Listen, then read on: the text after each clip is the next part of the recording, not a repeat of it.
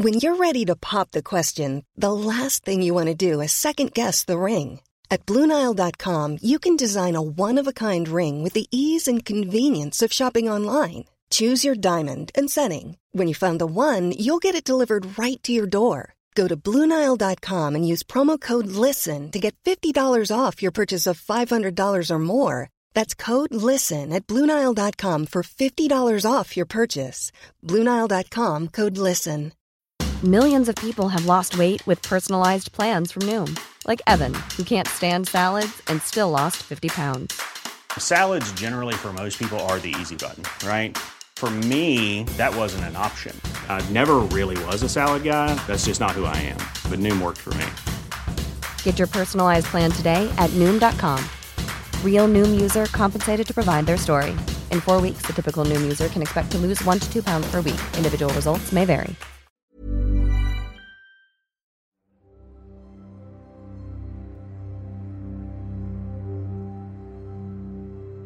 Hi, welcome back to another episode of Timeline Tapes. I'm Nate, and I'm part of the team that makes the YouTube channel Timeline, the home of world history documentaries on YouTube. I also host this show, which takes videos from our YouTube channel and, with some editing, converts them into podcasts, because we know that there's not always time to watch an entire series, but sometimes you can listen to it instead. This week, we're turning our attention to World War II, with another episode of Battles Won and Lost, which looks at key conflicts from the war.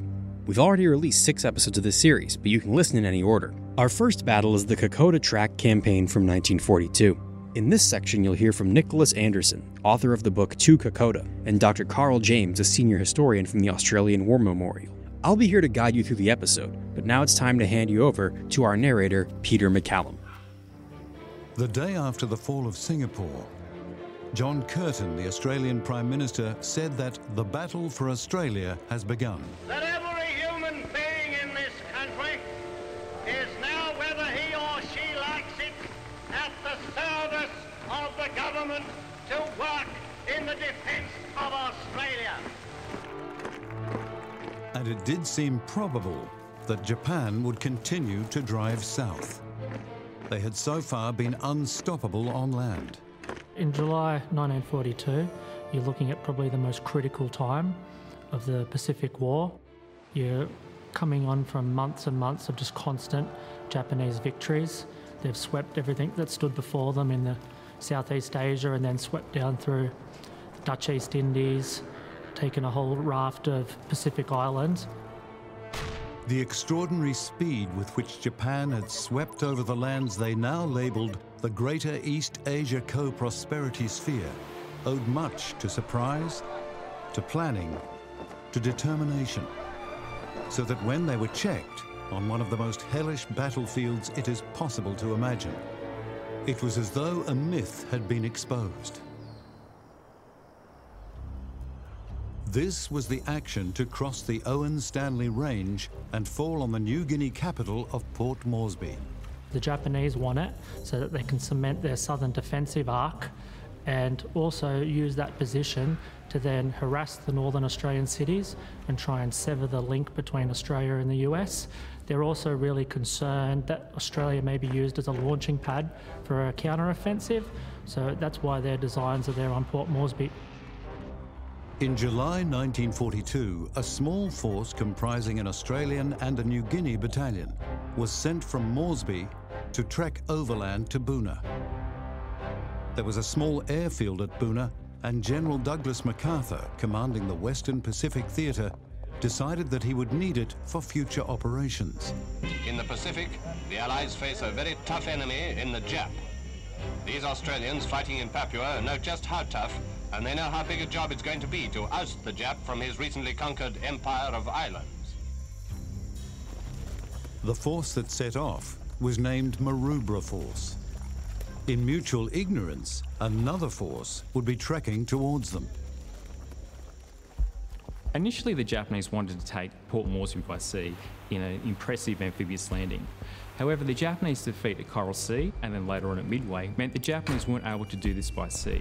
And instead, they decided to land a small force on the northeast tip of Papua on the northern beaches around Boona, Gona and Sandainanda. with a view of attempting to move inland across the impressive Owen Stanley Range towards Port Moresby, along a foot track which we now know as the Kokoda Trail or the Kokoda Track.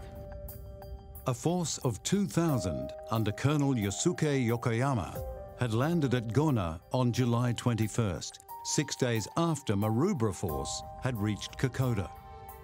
2 days later, first contact was made between the Japanese and the heavily outnumbered Australians.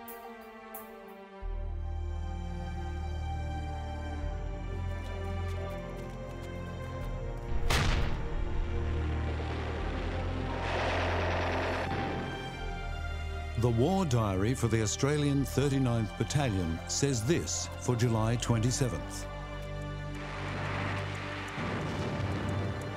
Lieutenant Colonel Owen, after the destruction of all possible stores, material and buildings at Kokoda, withdrew with all troops. It was the beginning of a fighting withdrawal down the track towards Moresby, which stopped a mere 50 kilometres from the capital, whose lights the Japanese could see. Fighting withdrawal is distinct from a retreat. In a retreat, you're basically trying to break contact with the enemy, get as far away from them as you can so you can take stock and then really try and counterattack. Fighting withdrawal, you're deliberately maintaining contact with the enemy because you want to slow down their advance as long as you can. And the Australians did that really successfully in the early part of September. The Aussies rightly claimed to be some of the toughest troops in the world, that fighting in New Guinea would sap the strength of the toughest. It's not hard to understand the temporary exhaustion of these men. Having just been relieved, they've come out of the jungle front line for a rest.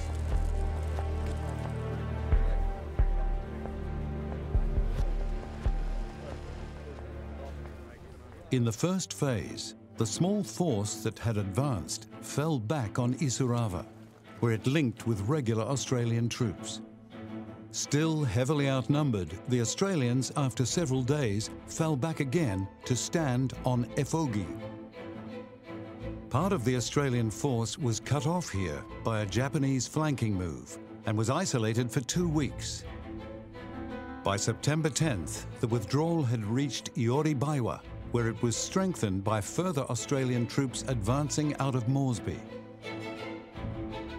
This force held the Japanese for a week, then withdrew to a strong defensive position on Imita Ridge, 50 kilometres from Moresby. This placed the Australians at the end of a manageable supply line and extended the Japanese lines of communication in a place where distance was not the issue. Porters and mules brought up supplies. The Japanese, with their typical shortage of support elements, were soon suffering terribly, lacking food, enfeebled, and racked by disease. I've heard New Guinea described as the foulest terrain that was encountered by troops in the Second World War.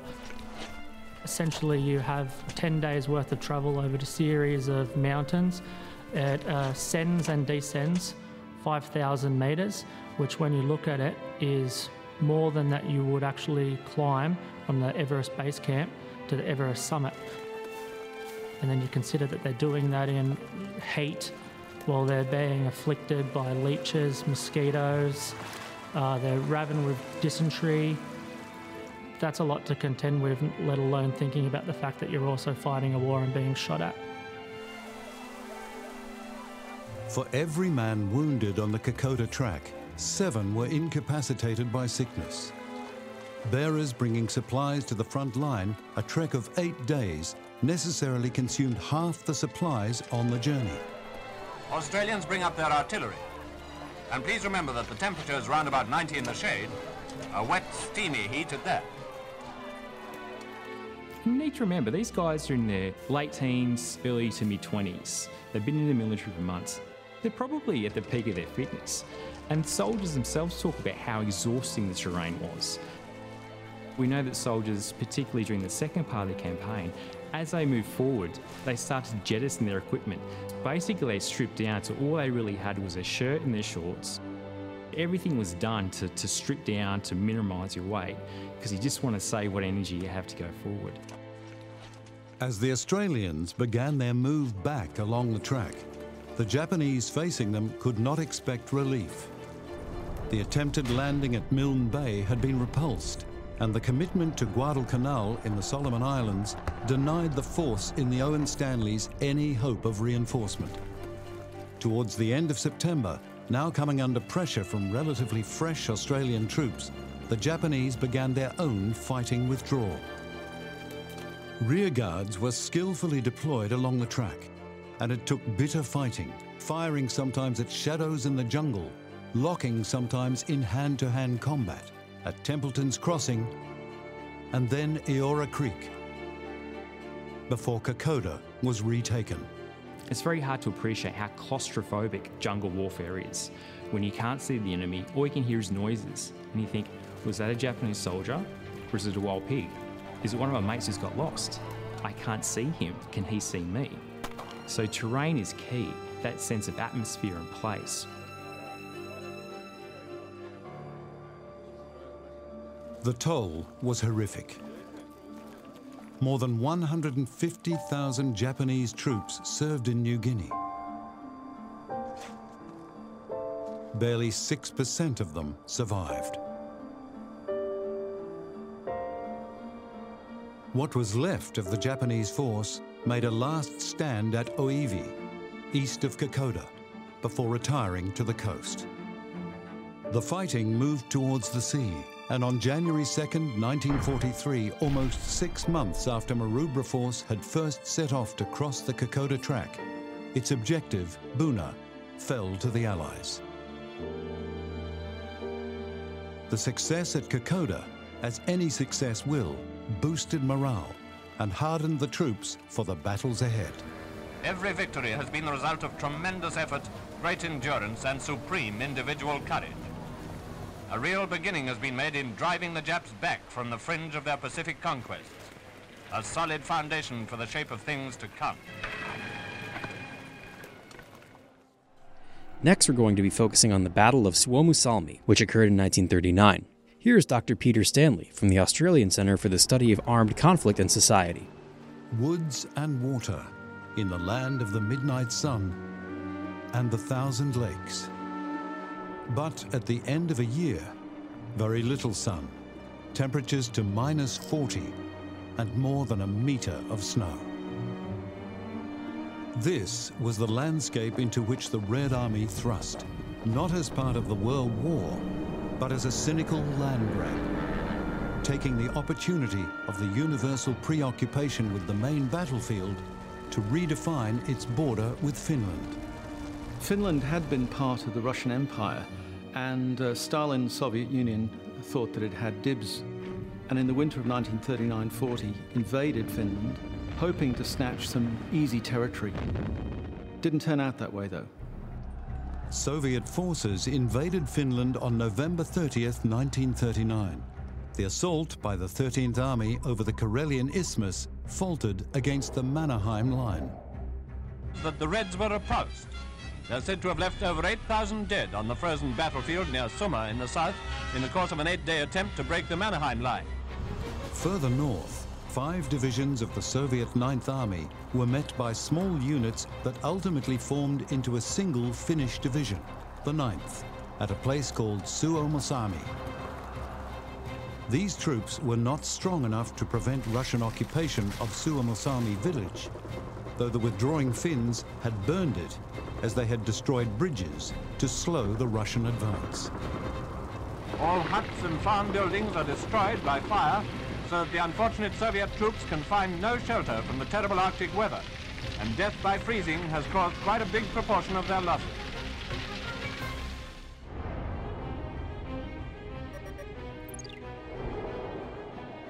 With Suomussalmi in Russian hands, the first stage of the battle ended. The Finnish troops were assembled on the southern bank of the Kianta Lake and were brought under fire on December 9th by an assault supported by artillery and grenade launchers. The Russian tanks could not support the attack. The ice was thick enough for men, but it was too early in the winter for the tanks to safely cross. This was the first evidence that the Red Army had not properly anticipated the conditions on the battlefield. The weather was Arctic. There was a metre of snow across the ground. The Russians, you'd think, would be used to those conditions, in fact, weren't. They were colossally underprepared. The 27th Infantry Regiment attacked from the east. Its target, the southern part of the village. Finnish units pressed forward until, after 2 weeks of fighting, Soviet forces left Suomussalmi and withdrew across the ice of Lake Kianta. With Suomussalmi back in Finnish hands, Colonel Hjalmar Silasvuo, commanding, put everything he had into dislodging the Russians from the vital Rata Road area. His plan was to cut the supply route that reached over the border and kept the Red Army in the field. Silasvuo ordered a road cleared across the frozen lakes, parallel to the Rata Road. In early January, he unleashed his assembled force.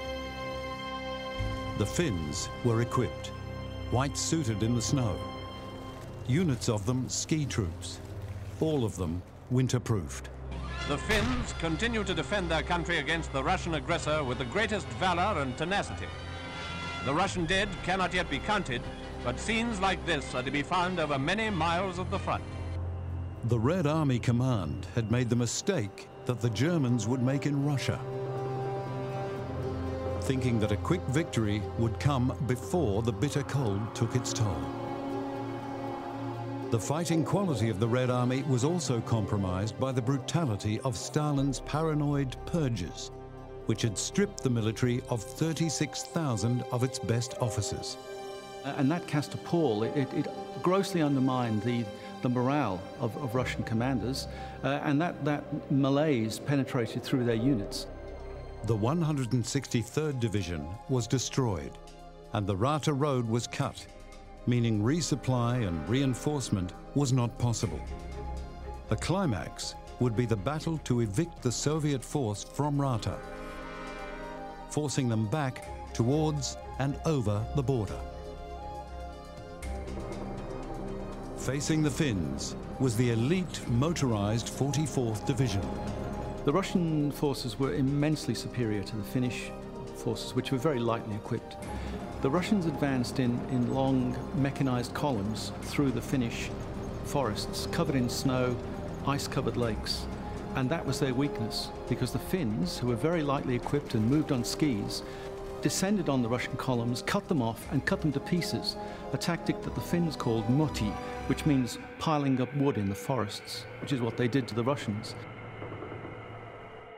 Between the 5th and 7th of January, the 44th was destroyed, and the Battle of Suomussalmi was over. When, in March, a peace treaty ended the Russo-Finnish War, the situation in Suomussalmi was unchanged, with the Finns continuing to occupy the village and the road.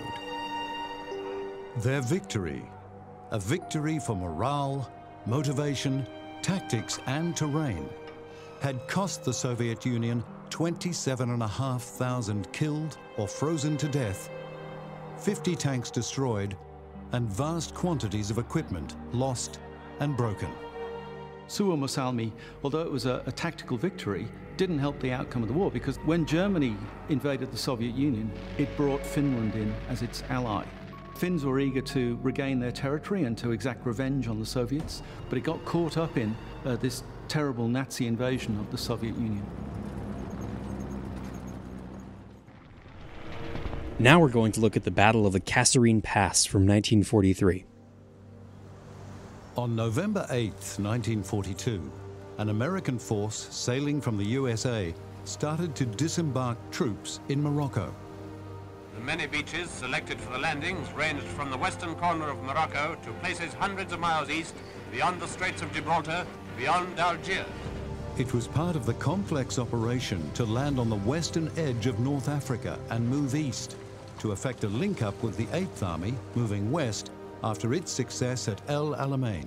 Many landings were actually or almost entirely unopposed.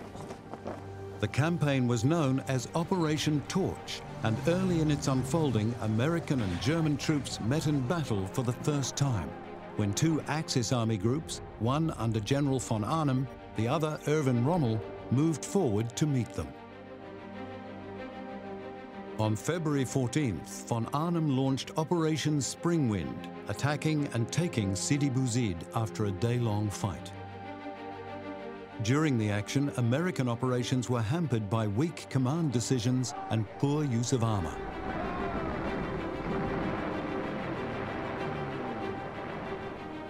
On the 15th, Rommel launched his offensive, Operation Morning Wind, destroying 40 American tanks during the first day of operations. He pushed on to Sbiba.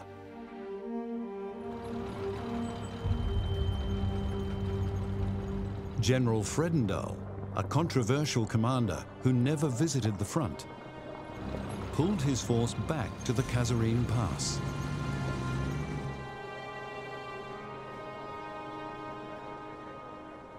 Linking with 10th Panzer Division from von Arnim's command, Rommel assaulted the new position on the 19th, smashing into the Allied lines and compelling US troops to withdraw.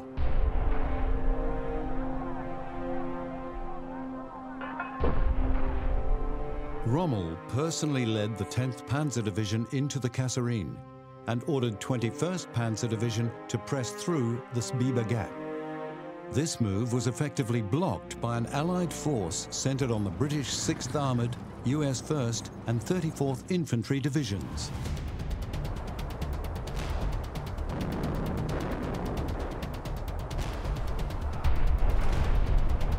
Fighting around Kasserine revealed serious deficiencies in Allied armor.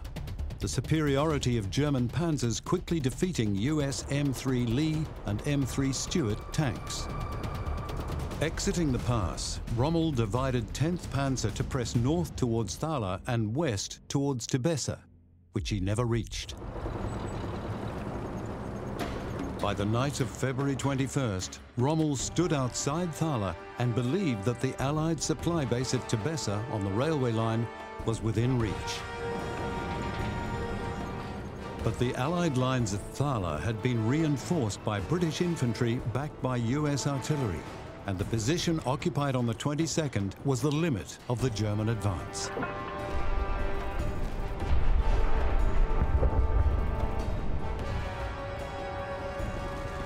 The enemy's resistance, though resolute, was eventually broken here, and there was plenty of evidence by the wayside as our advance continued.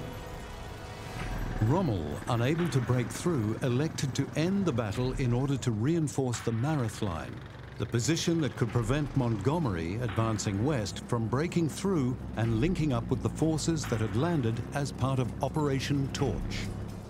Finally, the withdrawal of the enemy tank force. Just one isolated incident in the combined Allied effort to drive Rommel and co. into the sea. Allied forces reoccupied Kasserine Pass on February 25th. The first major clash between American and German forces, the battle showed an enemy superiority, not just in some materiel, but predictably in experience. It also exposed flaws in the American command structure and doctrine. The American response to what was more a debacle than a battle lost was to initiate several changes, including the immediate removal of the incompetent Fredendall. Command of 2nd Corps famously passed to Lieutenant General George S. Patton. Patton was controversial.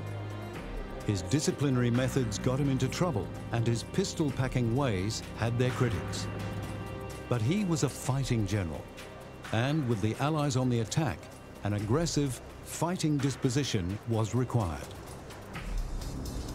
Patton drove his troops from Africa into Sicily and out of the Normandy beachhead, rallied them at the Battle of the Bulge, and earned and loved the nickname Old Blood and Guts.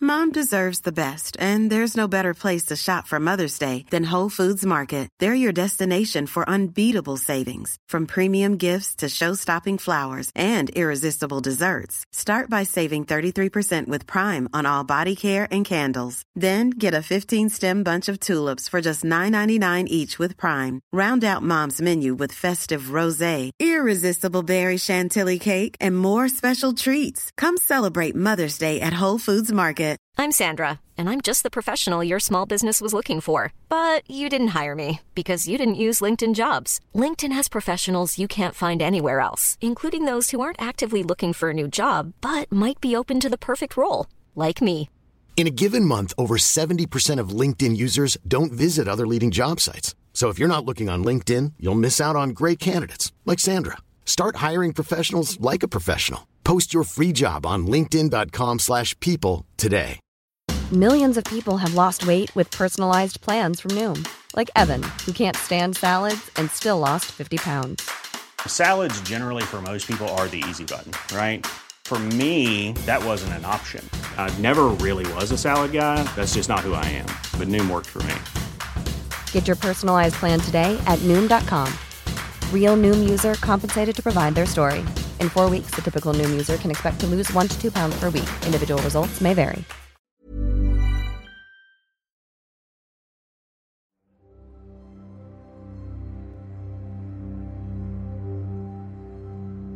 Welcome back to Timeline Tapes. We're starting the second half of this episode with the recovery of Burma from 1944 and author and historian Dr. Peter Peterson. In terrain as difficult as any fought over, and conditions as harsh as any that soldiers had to endure, the Burma campaign went on month after long month of thrust and counter-thrust. The first half of 1944 is dominated by the Japanese attempt to invade India. They're halted just over the border, and there the Japanese suffer the biggest defeats in their military history. They leave 50,000 dead on the battlefield. That's their high water mark. Then they pull back. At last, towards the end of 1944, with Allied troops beginning to be strengthened, with the tide turned in Europe, and with Japanese resources threadbare, the operation to expel Japanese troops from Burma gained momentum.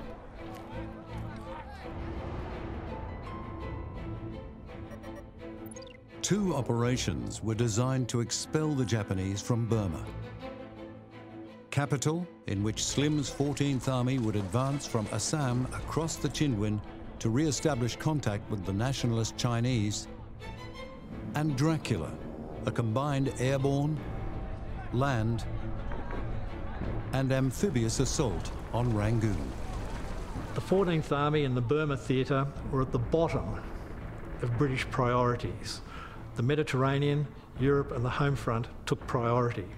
So it had very few resources. It fought on scales of transport and other administrative elements that would have been unacceptable in other theatres. The next thing that Slim did, and which is critical in this campaign, is raise the morale and confidence in 14th Army to fever pitch. General Slim, commander of the 14th Army, has some heartening news of the war against Japan. Nothing can stop us winning, but a great deal can be done to speed up and render less costly the final victory. The 14th Army called itself the Forgotten Army, and Slim seized on that and made the Forgotten Army something to be proud of. In early November, the Chinese 6th Army began to move. Operation Capital was launched on December 3rd, with the 11th East African and 19th and 20th Indian divisions crossing the Chindwin.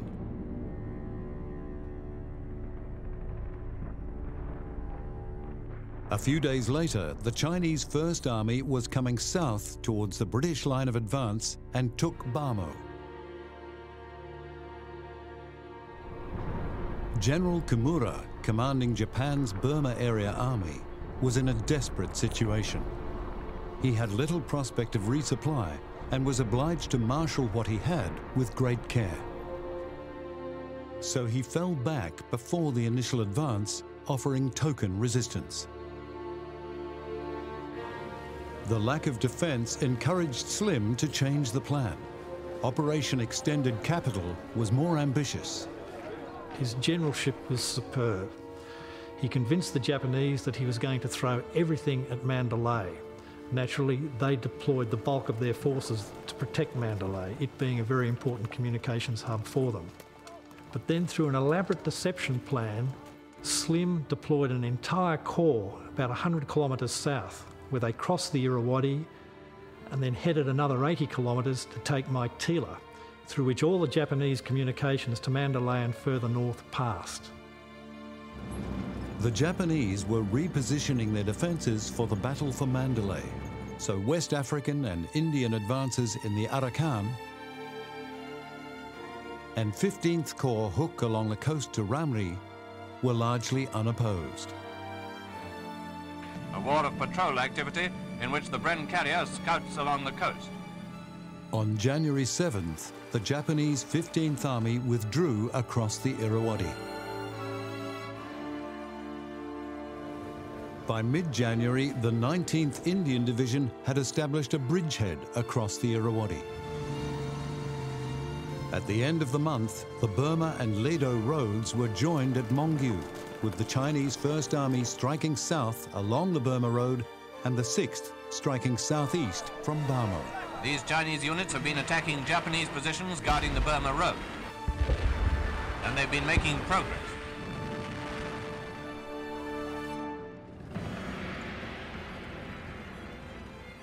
Fourth Corps pressed south, initiating the battle for Make Tila, which fell to the 17th Indian Division. Their supply route was then cut by a Japanese counterattack, and the veteran 17th, continuously in the field for longer than any other unit in the British Army, had to rely on airdropped supplies while repelling repeated attempts by the Japanese 33rd Army to take Make-Tila's airfields. The 33rd's commander, General Maski Hinder, was forced to order a withdrawal on March 28th. 19th Indian Division had reached the outskirts of Mandalay on the 9th, with most of the city cleared by the 11th, as 2nd British Division advanced from the west. The focus now turned to Rangoon, which would be assaulted by a combined operation codenamed Dracula. 17th Indian was advancing south along the line of the Sitang, reaching Pegu on April 29th. By then, the first promise of the monsoon, the so-called mango rains, were falling. The monsoon made campaigning in Burma impossible for 6 months of the year, and life was miserable at that time. The Japanese, with their long lines of communication, primitive transport, not having control of the air, couldn't keep their troops supplied. At least Slim could. Many of the Japanese in Burma simply starved.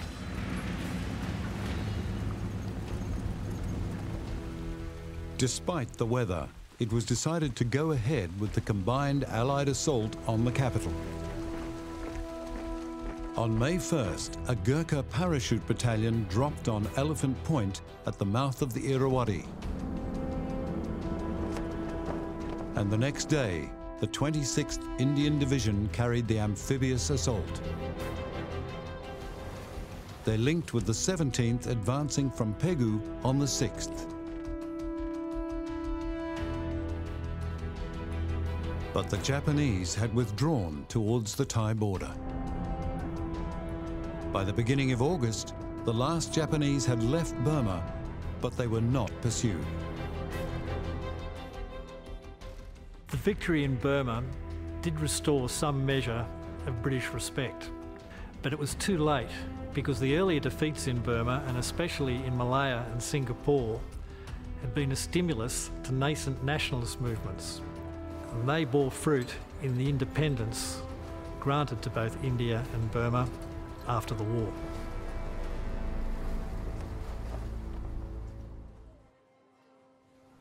Next is Convoy PQ-17 from 1942.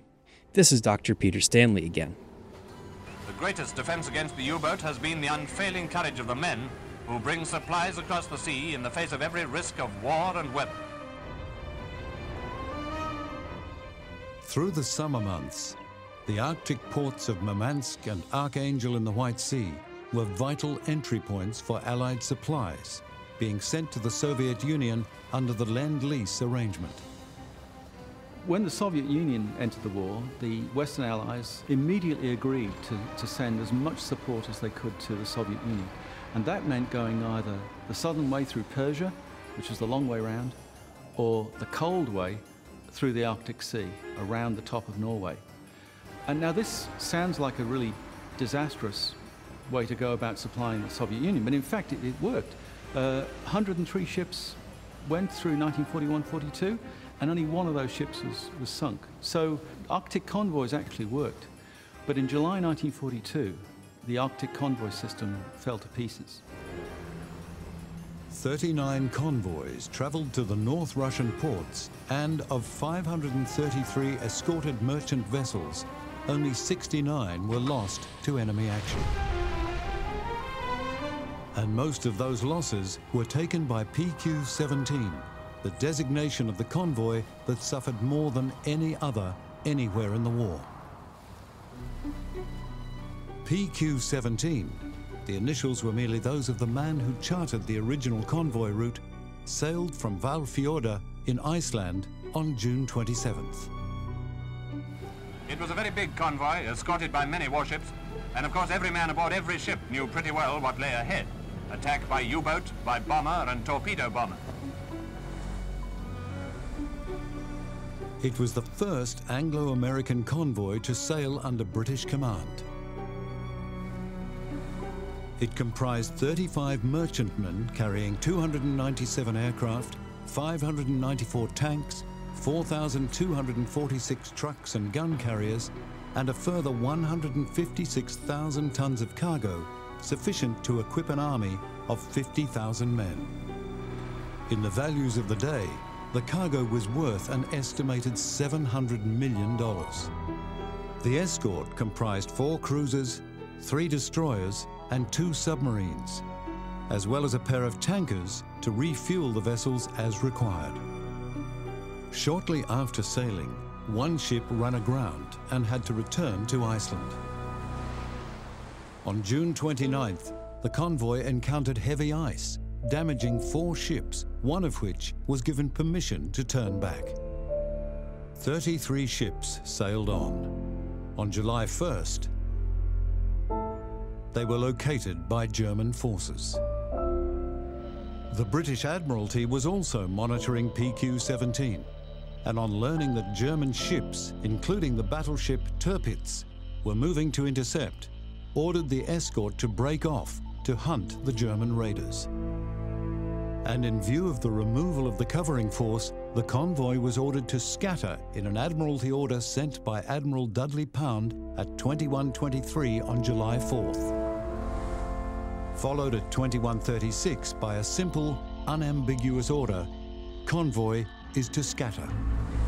The turning point for PQ-17 comes on the evening of the 4th of July, when the British, from the Admiralty, this isn't a local decision, it's an Admiralty decision for the convoy to scatter, literally deserting those merchant ships and making them find their own way to Soviet ports. They're only halfway through the voyage at this point, and it leaves them at the mercy of the Germans. When the order came, the convoy had covered a little over half of its journey. Spread across the ocean, it would be far more difficult for a battleship to target. But the Tirpitz played no part. No surface raider did. But U-boats and the Luftwaffe fell on the scattered and undefended vessels through the long daylight hours of the northern summer. The messages from the isolated ships have been preserved and being bombed, on fire. 6 U-boats approaching on the surface, abandoning ship. On July 15th, 6 merchantmen were sent to the bottom by the Luftwaffe, and 6 more by U-boats. 2 more on the 6th, 5 the next day, and 2 more, the final 2, on the 10th. Churchill called it a melancholy naval episode. It was rather more than that. Of the 33 ships that had sailed on without escort, 23 had been sunk and more than 150 lives lost. 180,000 tons of war material had been loaded in Iceland. 64,000 tons were delivered. Supply via the Arctic route was temporarily suspended, not resuming until September, when much stronger escort arrangements were in place. The convoy system was actually a work of genius. I mean, the British tried it in the Napoleonic Wars and realised 100 years before that it was a success. If you went in a convoy, you could get through. In the First World War, they proved it again. As in the last war, so in this, the convoy system has proved its efficiency. So convoys should be a way of getting supplies to where you need them in a safe way. And indeed, that's exactly what they proved in just about every other theatre of the war. We attack with depth charges. Now for the explosion. The submarine, crippled by depth charges, is forced to surface. PQ-17 is different. PQ-17, because of this panic, I mean, you can only describe it as a mark of panic on the part of Dudley Pound, where he abandons the convoy. It proves that convoys work because PQ-17 doesn't. But why does he abandon them?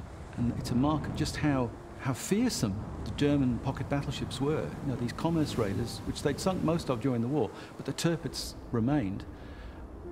And what Dudley Pound didn't want was for American cruisers to be sunk by the Tirpitz. And that's the reason, I think, why PQ-17 was abandoned to its fate. We'll end this episode on the pivotal Battle of Moscow from 1941, and hear from Dr. David Stahl, author of Operation Barbarossa and Germany's Defeat in the East, as well as historian Oleg Beda. The offensive launched against Russia in June 1941, Operation Barbarossa, was without parallel in the history of war. Along a massive front, an armed mass of more than 1 million men, machines, tanks, aircraft, of 650,000 horses, swept into and through the Soviet heartland. But Barbarossa did not drive for the capital. After Smolensk fell in August, German troops turned north and south. There's a strategic dispute between Hitler and the generals in July and August 1941, in which the generals are unambiguously geared toward seizing Moscow. Hitler does not want to do this. He opts for the Battle of Kiev. But 2 weeks into the Battle of Kiev, so early September, Hitler issues a war directive stating that after he has taken the eastern parts of the Ukraine, there will be a major new offensive directed toward Moscow. When it came, it was designated Operation Typhoon. The Germans planned a giant pincer movement, closing north and south to grip the capital. 3rd and 4th Panzer armies would move against the Kalinin front and cut the Moscow-Leningrad railway. 2nd Panzer army would move in the south, and 4th Army would move from the west directly on Moscow. It was like the same pattern as Barbarossa, so we're making these enormous encirclements and cutting them into 2 or 3 salients and then destroying them separately. And then the pathway to Moscow must be open. The numbers finally involved were staggering.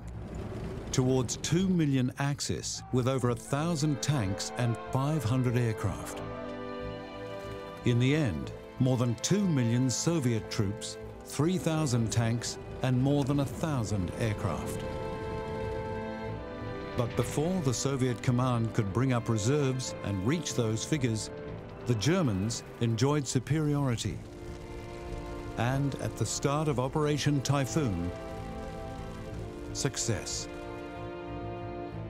In their drive, 4th Panzer and 2nd Panzer quickly isolated pockets at Vyazma and Bryansk respectively that trapped Red Army formations. When the Bryansk pocket surrendered on October 14th, 50,000 prisoners were taken. Many Soviet troops managed to escape. 5 days later, the Vyazma pocket was eliminated, and here 670,000 prisoners marched into cruel captivity that would cost many their lives.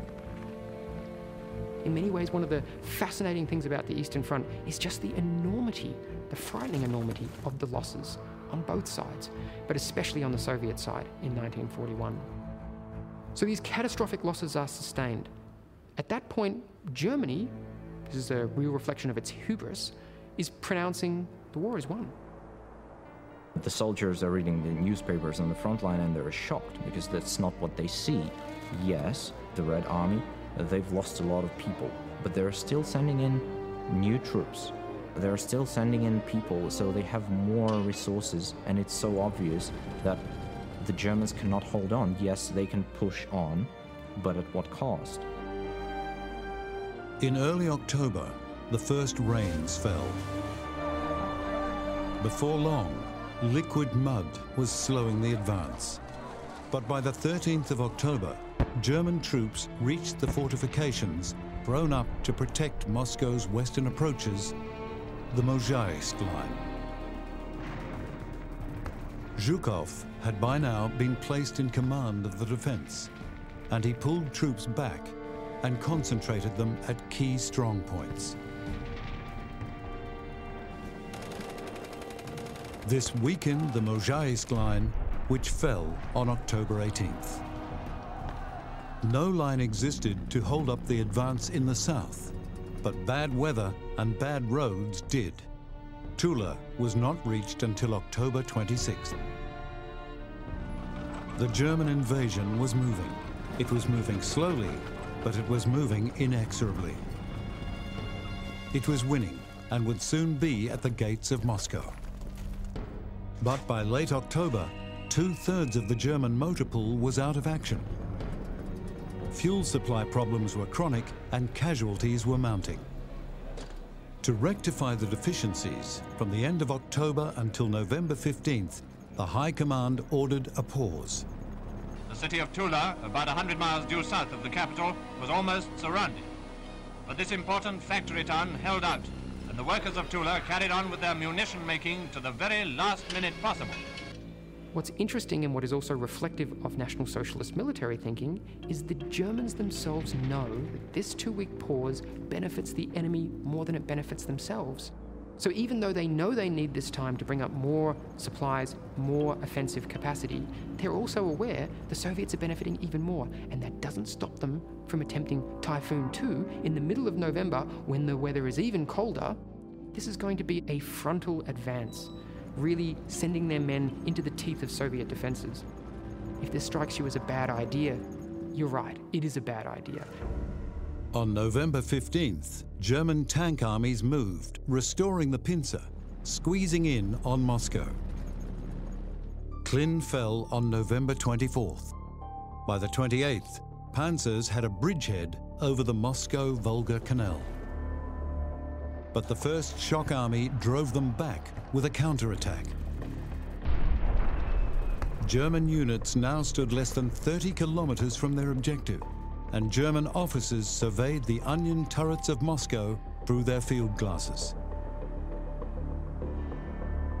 And then, the most ferocious Russian of all entered the field.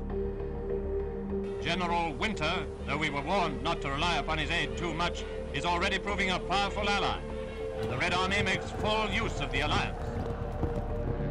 On November 30th, General von Bock reported to Berlin that the temperature was -45°C, and that tanks would not start. Lubricants were frozen, soldiers in summer uniforms were dying, and frostbite was being seen.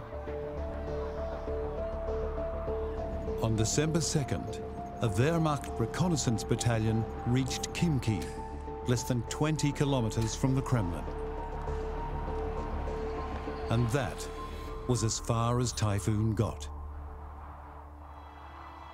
German forces are overextended, they are exhausted, they are at the end of very tenuous supply lines, and they have absolutely no idea of what's coming. The offensive from the Soviets will begin on the evening of the 5th, and the Germans will then begin a massive withdrawal, both in the north of Moscow and towards the south around Tula. This retreat will be catastrophic for the Germans. It's only a few weeks ago that the German advance on the Eastern Front had reached the very outskirts of Moscow itself. Only a few weeks ago, Hitler's intuition told him Moscow would fall. Certainly things did look pretty black for Russia and for us. The battle for Moscow was over.